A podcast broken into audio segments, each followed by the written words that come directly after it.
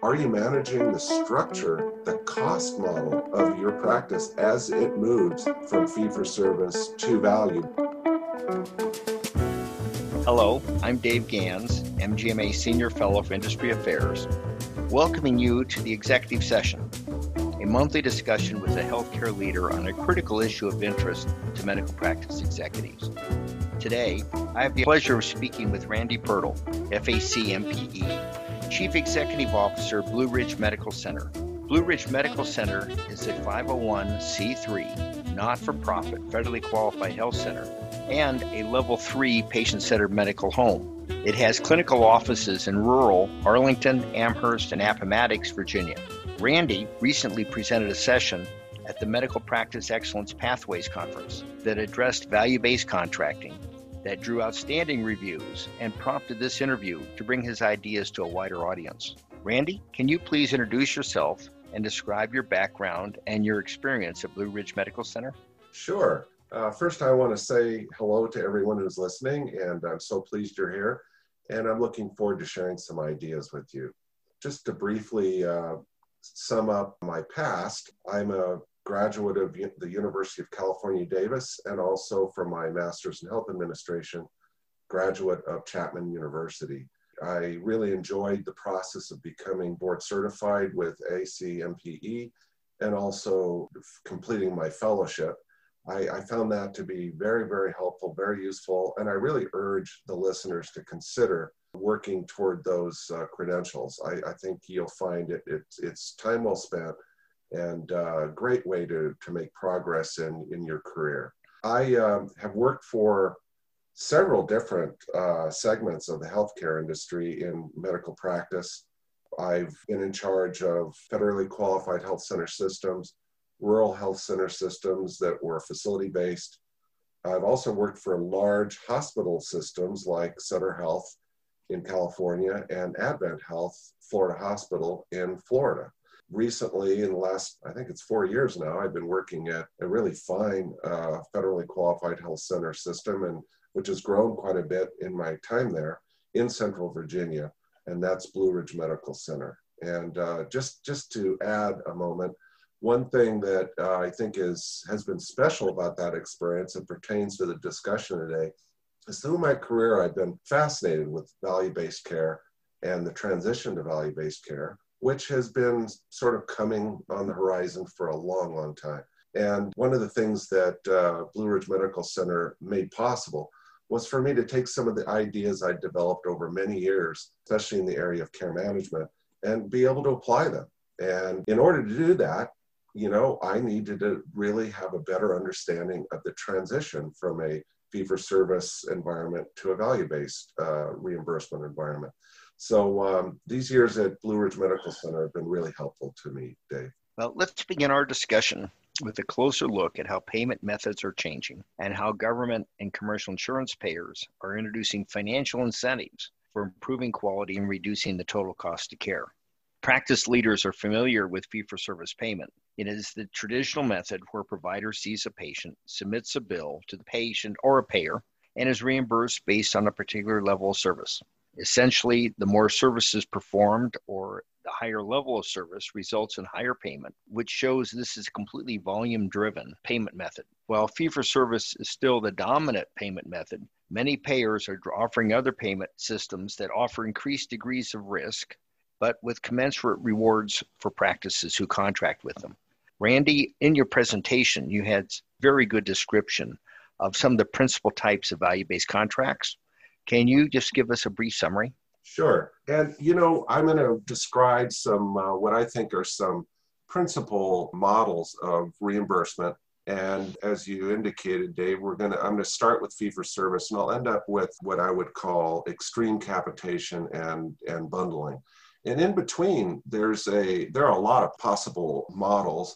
And what I want to say to the listeners today is these are not the only ones, these aren't the exclusive uh, possibilities. The important thing is for you to look in your service area, in the market you are uh, functioning in as a provider, and see what the plans available to your patients, how they pay you. And you'll find that you have your, your group of reimbursement models that you have to contend with. So these are just some examples, but I'm, I'm hoping they'll give you some food for thought. So the, the first one is fee for service that, uh, that Dave mentioned. And I think a lot of us sort of grew up on those and they've continued to change, but uh, fee for service is still the dominant way that you get paid for the services you render. But it's, it's changing. So let's go to the next possibility up the line, and that's fee for service with payment adjustments.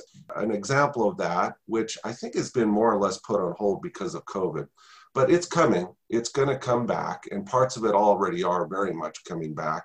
And that that that has to do with the the new MIPS rules uh, that Medicare CMS promulgated uh, before COVID, and that was for Part B payments. And the idea was that they were, they wanted to move toward future payments adjusted based on performance in four principal areas your improvement activities in your practice, quality of care, the cost of care, and promoting interoperability. And the idea that they were pursuing is that there's this scoring rubric that uses those four performance measures and then your future CMS payments would be based on your score. And I guess the good news and the bad news is that this score might affect the payments in a positive direction, could also affect them in a negative direction. So there's some upside and downside risk. I just want to point out that interoperability is becoming a bigger issue. And those of you who are aware of the Cures Act and the fact that it is already law, and that there are regulations being published about interoperability. That's a big issue. So that's evidence of the continued forward motion of this sort of uh, reimbursement model. Let's go to another one, a little up the, the way from that, and that's fee for service with shared savings. This particular reimbursement model is most closely associated with things like uh, accountable care organizations and, and clinically integrated networks, ACOs and CINs. And the idea with those is that uh, your, your practice becomes part of a consortium of facilities and cooperating specialists and ancillary services and so forth to provide care as, as a group. The idea is that you are given a panel or a population of patients and there's actuarial work done. And basically, though that group of patients, there's a calculation of what services the payer, in this case CMS, would expect to be provided to those folks to keep uh, to provide quality care. What would be expected based on age, gender, a location in the country, and other factors. And then at the end of the year, if the, uh, the, the total cost of care with quality is less than what was actuarially uh, predicted, then there could be some money that is shared with the, the uh, consortium, the CIN or ACO. And uh, if, on the other hand, the costs exceed what was actuarially predicted, well, there could be a loss there. Now, some of these models only had an upside, but uh, I think you can expect that as uh, the years go on, uh, certainly in ACOs, uh, in some cases, there was a downside. So um, these are interesting concepts. The next one is fee for service with shared savings and risk. And here, very similar to the last one, but definitely here, there is a shared savings opportunity and a shared loss opportunity. And uh, these kinds of plans can take many forms, you know, similar to CIN and ACO structures. But the, the real issue is there's a serious down risk uh, possibility here. And a bad year can literally drive a practice out of business. Now, the final option is capitation and bundling. And I think we've all heard about some of these in certain pilot locations. I know there there was uh, some bundling uh, pilots in uh, Florida when I was there, and capitation has been around a long time, but in, in its most extreme form, it's very interesting. And I, I, I want to paint a picture with this one.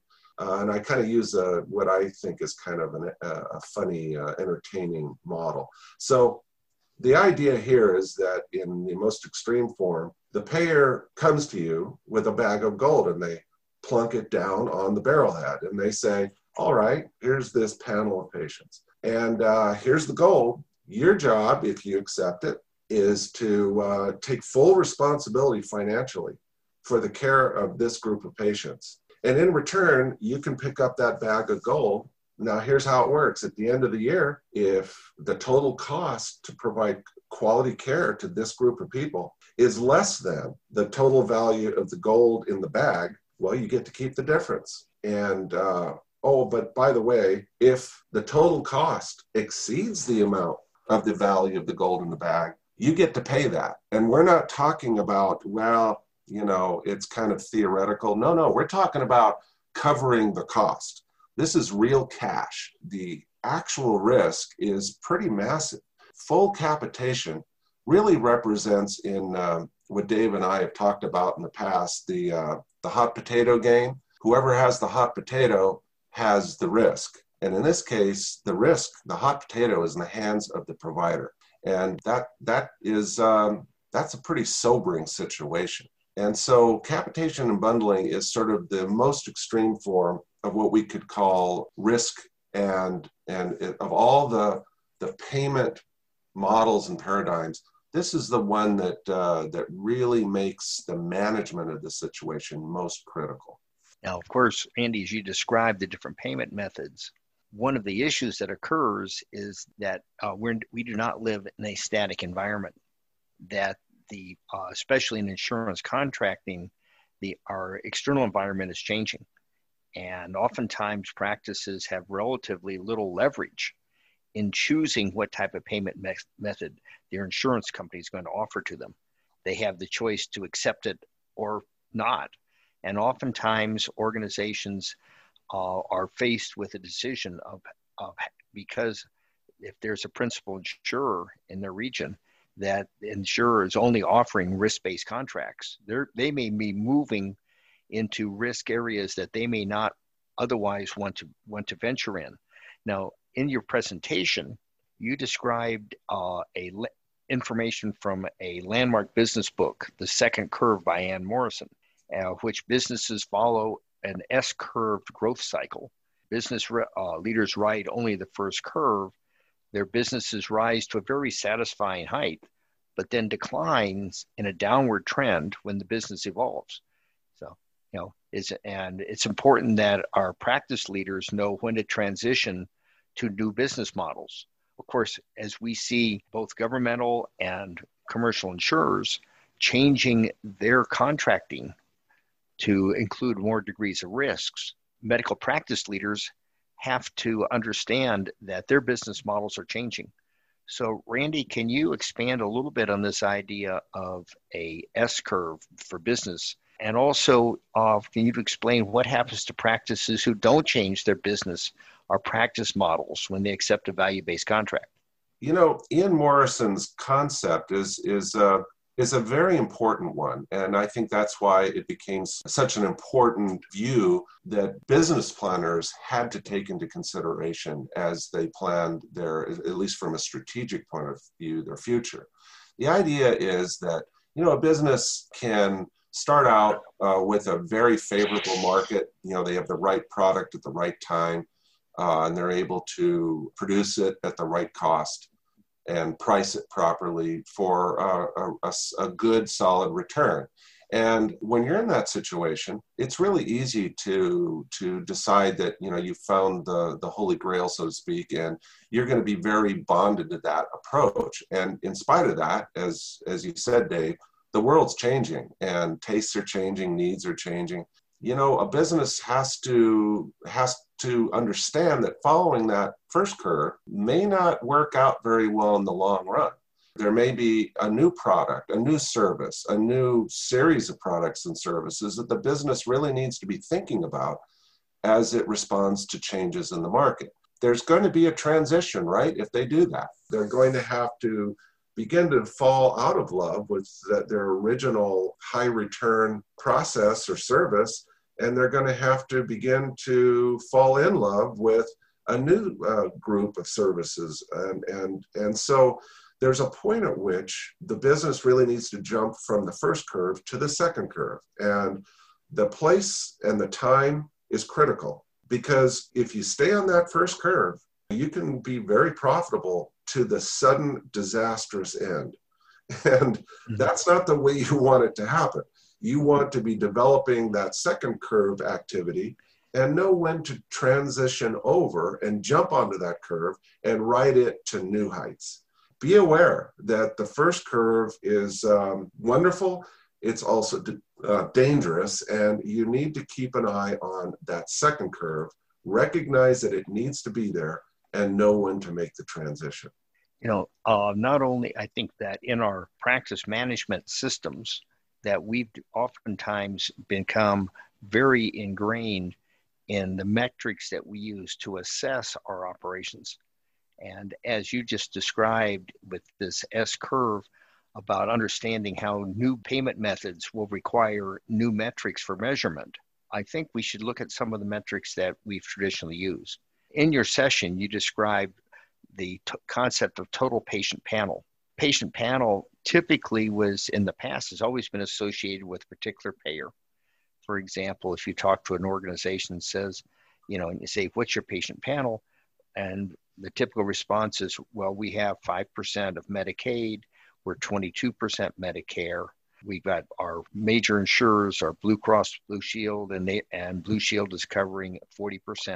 And our secondary payers are United Healthcare, or Humana, or some of the other local payer. But this does not necessarily give us the information that we want to have when we start looking at different types of, of payment methodology.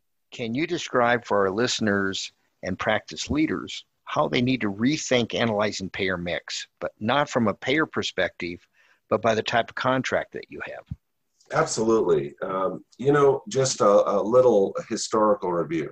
One of the first important concepts that was uh, that was adopted by medical practices was the idea of case mix. And and the power of that idea was that you know you really kind of need to know what kind of cases do we do we see? What kind of services do we provide to treat people who are represented by those cases what kinds of equipment do we need to have how do we do that in an efficient way in other words by looking at case mix you could decide what you needed when you needed it where you needed it to provide the services that were required. And uh, that was a very important concept.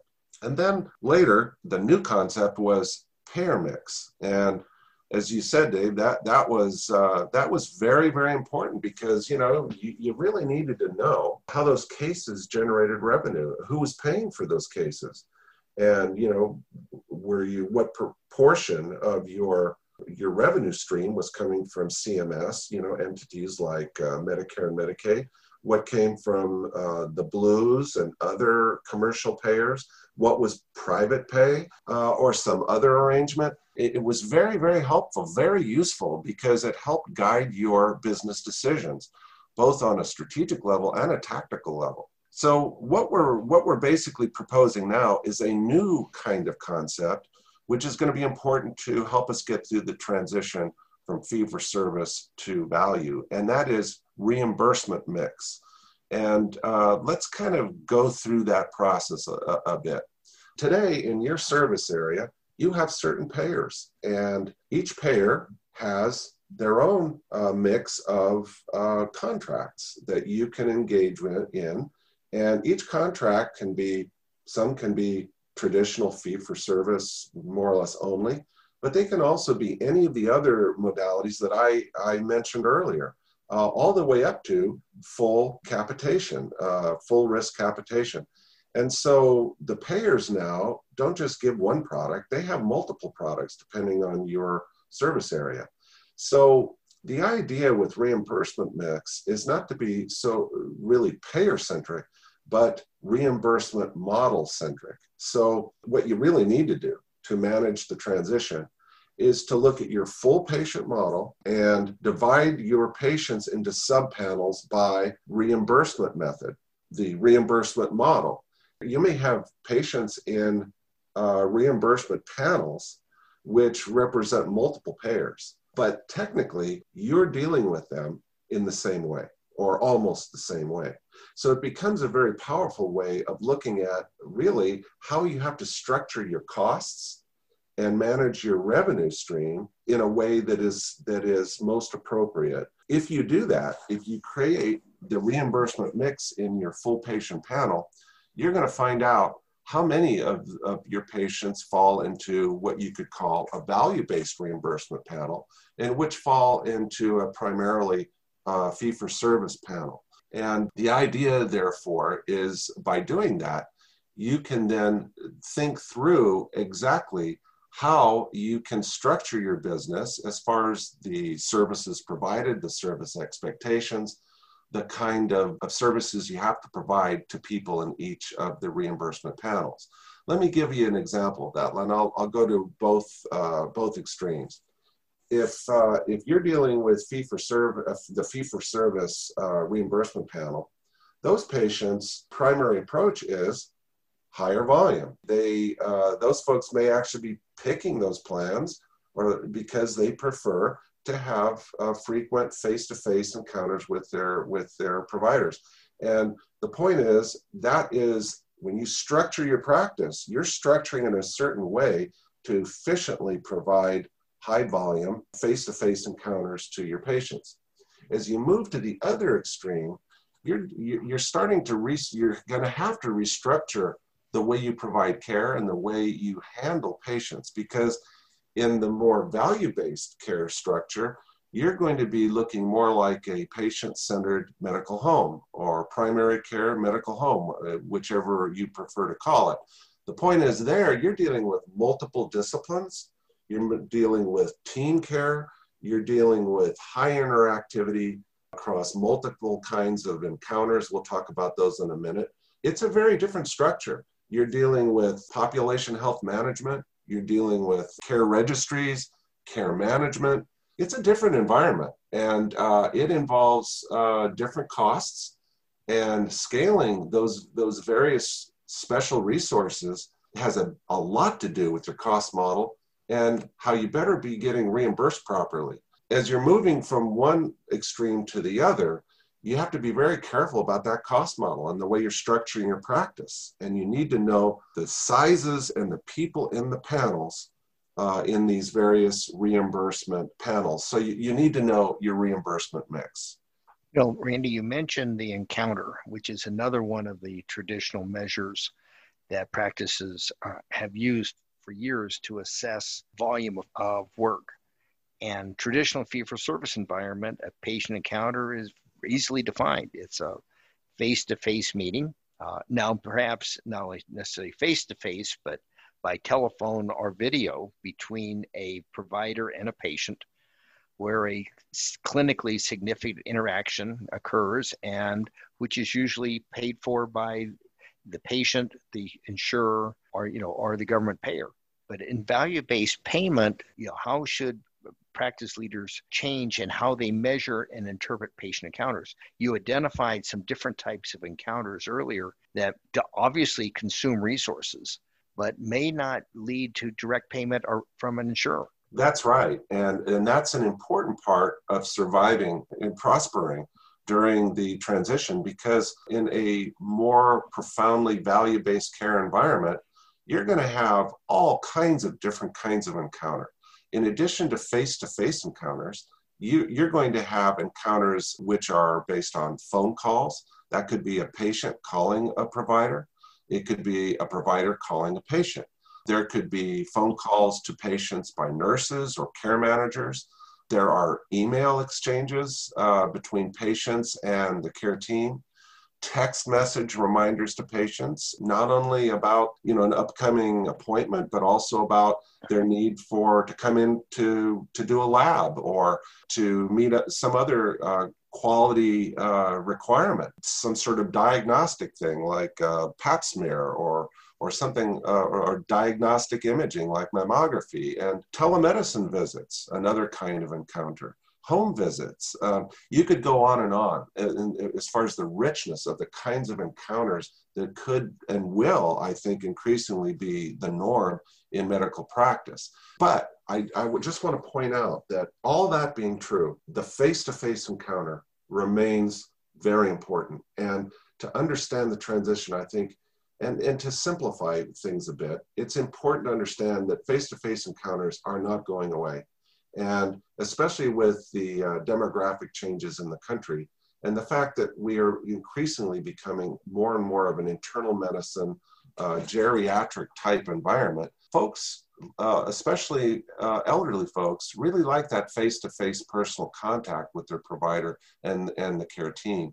So the face to face encounter is still a very useful way of grappling with the, the transition. The, the, the main thing, and I think responding, Dave, to part of your question, is in fee for service, you are primarily being paid for face to face encounters. Even during COVID, telemedicine visits, there have been a lot of, I'm sure a lot of the listeners know that, you know, we all did telemedicine visits, but uh, being reimbursed for them was, was a problem.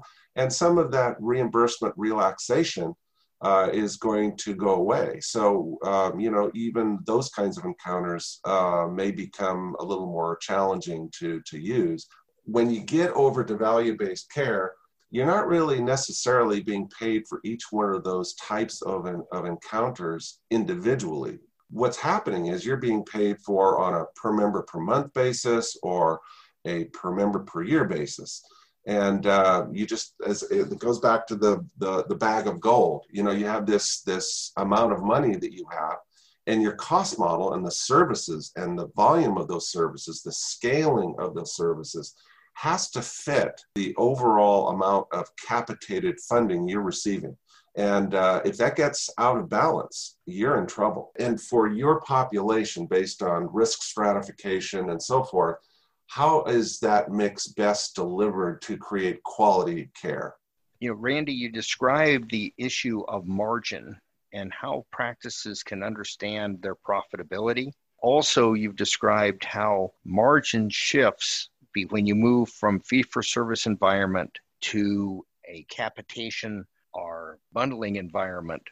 Uh, can you give us a little bit more insight into how a practice calculates its margin and its implications as we move from a volume based payment system to one that rewards value as much as volume? Sure. I think the important thing at this point, you know, we're kind of building on concepts here as we go through our discussion. And we just were talking about reimbursement mix. And I think the next piece to simplify some of this so that, so that we can kind of use it uh, as in our, in our toolbox is to see our patient panel as and sort of resolving it down to two major reimbursement panels. One is all of the patients who are mostly or profoundly fee for service, and then the other panel, the other patient panel, the rest of your uh, of your uh, full patient panel, would be on, on some level value based in its reimbursement structure. So starting from that concept, you can you can see at any moment in time, for let's start with the, the fee for service panel, panel number one. In in that panel, at any uh, moment in time, if you take all of the costs conceptually, which are required to deliver an encounter to a member of that fee for service panel, and you divide by the total number of patients in that panel, you're going to get the total expense or cost per encounter to deliver that service to a patient on average. And then if you do the same thing with the total dollars that are collected in that panel for delivering an encounter and you you simply subtract the average cost per encounter from the average collected revenue per encounter you're going to get a net and that number represents the margin per encounter. Now, in this discussion, we're only assuming uh, positive uh, margins, but it's important to know what that number is in each of in each panel, each reimbursement panel. What is that margin? Now, in reality, it could be positive or negative. If it's negative, you know, clearly that's a concern. That's something to work on. But you know, it can be positive or break even. It can be very positive in some cases. That's, of course, what you're trying to get to. So you can do that for your fee for service panel. You can also do this for your value panel. Again, how much money through capitation, pay for performance, shared savings, all kinds of things. Uh, how much money are you getting total for all of the encounters and we're going to stick to face to face encounters here just for simplicity's sake. What's the average cost to provide those encounters to that population?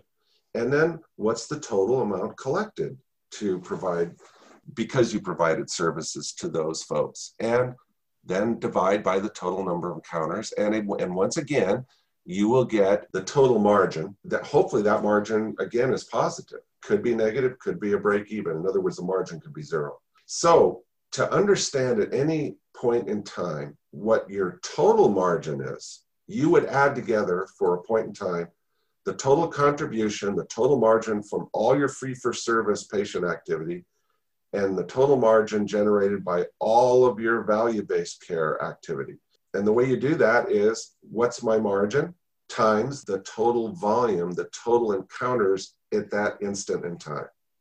So uh, you can do that for both the uh, fee for service side and you can do that for the value side. You add those together and that creates a top line. And that top line is the top line of our X bar analysis. So at any point in time, you can see as a factor of both the margin, average margin, and the number of encounters, what your, your contribution is from that panel. And so at all times, the, uh, the total margin will be that instantaneous contribution from each of those panels. And you can watch it change graphically over time. And uh, that's really the key to understanding what we're going to be talking about next. In fact, you mentioned this X bar analysis, and it has been oftentimes described as that balancing act between understanding where your highest levels of profitability rise as the environment shifts around the, an organization. And the concept of total margin in this combined payment system really says that a practice leader has to balance their fee for service margin with the amount of vol, you know, which is based essentially on just pure volume. Whereas in a mixed fee for service and at risk payment environment, that they have to look much more at not only the fee for service volume, but also there's costs and the revenues associated with their value based payments. So, can you give a brief description of this X bar analysis and how that, what does that mean for an organization? So now let's talk about the, uh, the actual X-bar analysis, which is a graphical approach. And let me, let me suggest that if you have a piece of paper near you, to take it out, take out a pencil or a pen and draw an X on the paper. Over the X, draw a straight line. That, that's the principal graphical representation of what, where, where we're going with all this discussion if you take the uh, the leg of the X, which starts in the upper left and ends at the at the lower right, that's your fee for service panel. That represents the volume, the uh, margin contribution from your fee for service panel. If you take the other leg of the X, which starts at the bottom left and ends at the bottom right, that's your growing value based panel. And if you look at the line at the top, that's your total margin. Every point, as you look at the X, there are, there, if you draw a straight vertical line, you'll find that there's a contribution of margin from the declining fee for service leg. And there's, at that point in time, a contribution margin from the, the increasing value based leg. The idea is that where those two legs cross, that intersection is where roughly half of your patients are in one uh, panel and half are in the other panel. As the fee for service leg drops, you'll notice that the value based leg is, is increasing. Why is that? Because ideally, those patients from one of the panels are moving into the other panel. Now, the point there is, you know, you've got to make sure that you've got a place for those patients to land in your practice, and that's contracting if you don't have relationships, if you're not participating in the value based plans in your region, where are your patients going to go as, as their employer moves them around, for example? Um, they're probably going to find another practice. So, part of the, the answer of survival here is make sure you're well stocked on the value based side contractually. The other issue, which, which determines how you're going to get through this transition, if you take your piece of paper and you draw kind of a half circle from one top of the leg in the X to the other top of the leg in the X, imagine that total margin curve. This will just give be an example. So let's say that during the transition over time, and time's occurring from left to right on the X axis, your actual contracting on the fee for service side is growing nicely. You know, you're getting more money. But on the value based side, even though there's a one to one transfer of patients to the value side from your fee for service side, that side is staying static as far as what you're receiving. What you're going to see is a rise in your total margin because that's going to overcome the losses to the value based side until the X, the intersection point of the X. At that point, it starts heading down. Your total margin will start heading down because those high reimbursement patients are continuing to move into your value side. So by the time you get to the top of, of the other leg of the X, the value based side, you're back to where you started. That's just an example. Um, so early on, you're going to be really looking really great to, to the board and the, the, the president of the, of the group. But during the second half of that transition, they're going to be asking a question Hey, we were really doing a lot better, but suddenly we're not doing so well and we're continuing to go down. So, what's going on? That's why it's so important to understand the elements of the model and what's deciding where you end up. Are you ending up at the same place at the end of the transition, or are you ending lower as far as total margin? You ending higher in the total margin? Well, the question becomes where's the volume going?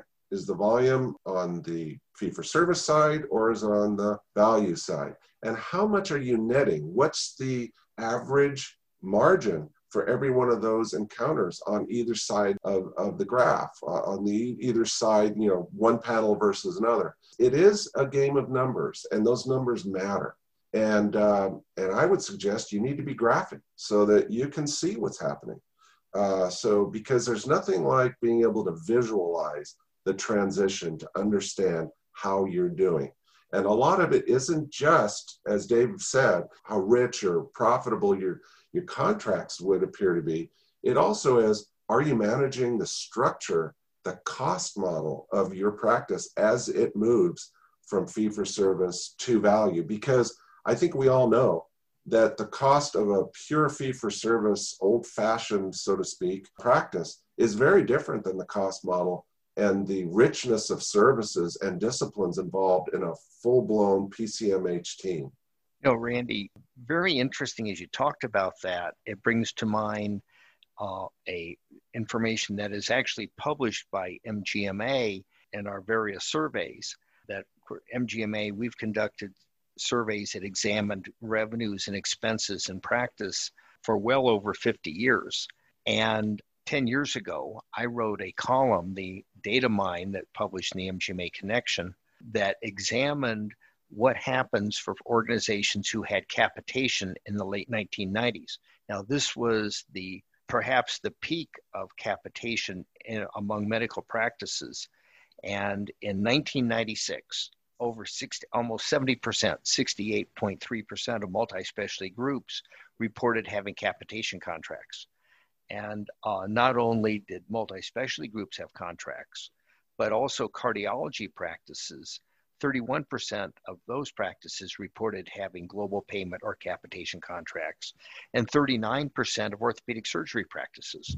So, capitation was prevalent throughout the payment system. Well, I looked at what happened to those multi specialty groups for their financial performance. And we saw the actual uh, example of the X curve you described that the practices who had no capitation had excellent financial performance.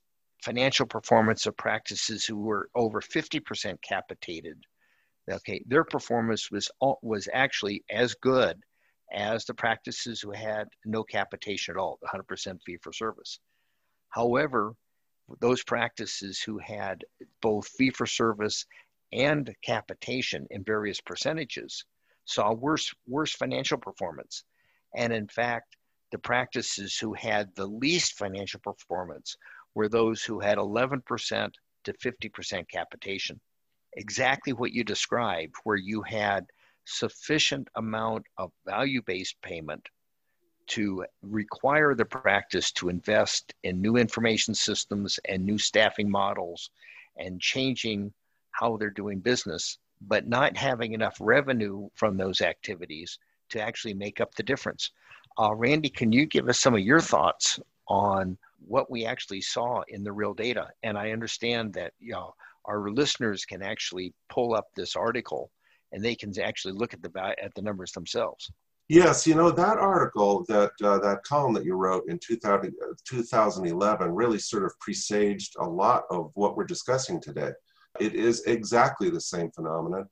You and I have kind of discussed this as you know that center area, which is sort of the valley of woe, because in that area, if you are not managing properly, you could suffer major losses, and you could actually lose your business um, that's the riding the first curve and uh, leaving too late. You have to be managing the full way, or you'll find yourself in that middle ground uh, near, you know, either side of the intersection point of the X in the graph. And that's a very dangerous place because you've, you've probably heard this said before, but you have a, a foot in two canoes. I, am thinking in my past of uh, being uh, in charge of a, a, large practice where it was profoundly, you know, managed care and capitated. And in that situation, you know, the, one of the typical parts of that model is to have a whole staff of triage nurses.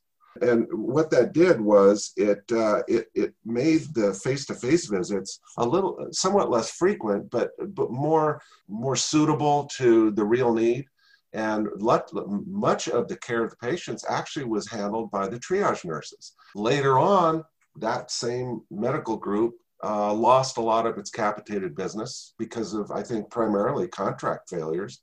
And they ended up with, you know, their fee for service panel growing suddenly very large proportionally. But they were set up for uh, value based care, weren't they? So, guess what? I had to lay off a, a bunch of triage nurses because we didn't need uh, volume blocking. We needed volume to survive. So, you know, I make that that, and by by the way, both models I think provided excellent quality of care. So it, it really wasn't, um, you know, one model was better than the other as far as the the care of the patients. It was you had to be aware of what was which panel uh, you know was was more prevalent in your full patient panel, which reimbursement panel was more dominant. Uh, otherwise, you were going to run into serious financial trouble.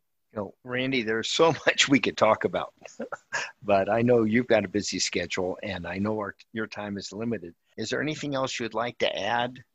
You know, we came through COVID and there's a sense that the brakes were put on the transition to value based uh, care and reimbursement. And I think it's important that we all keep in mind that this is go- this is restarting, and I think the Cures Act is, is an example of that. And we are going to continue to move toward value-based uh, care and reimbursement.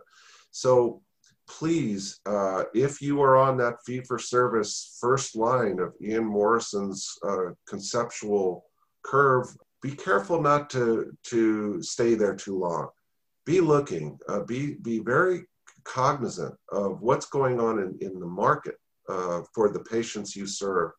Are the plans providing more capitated or managed care types of products?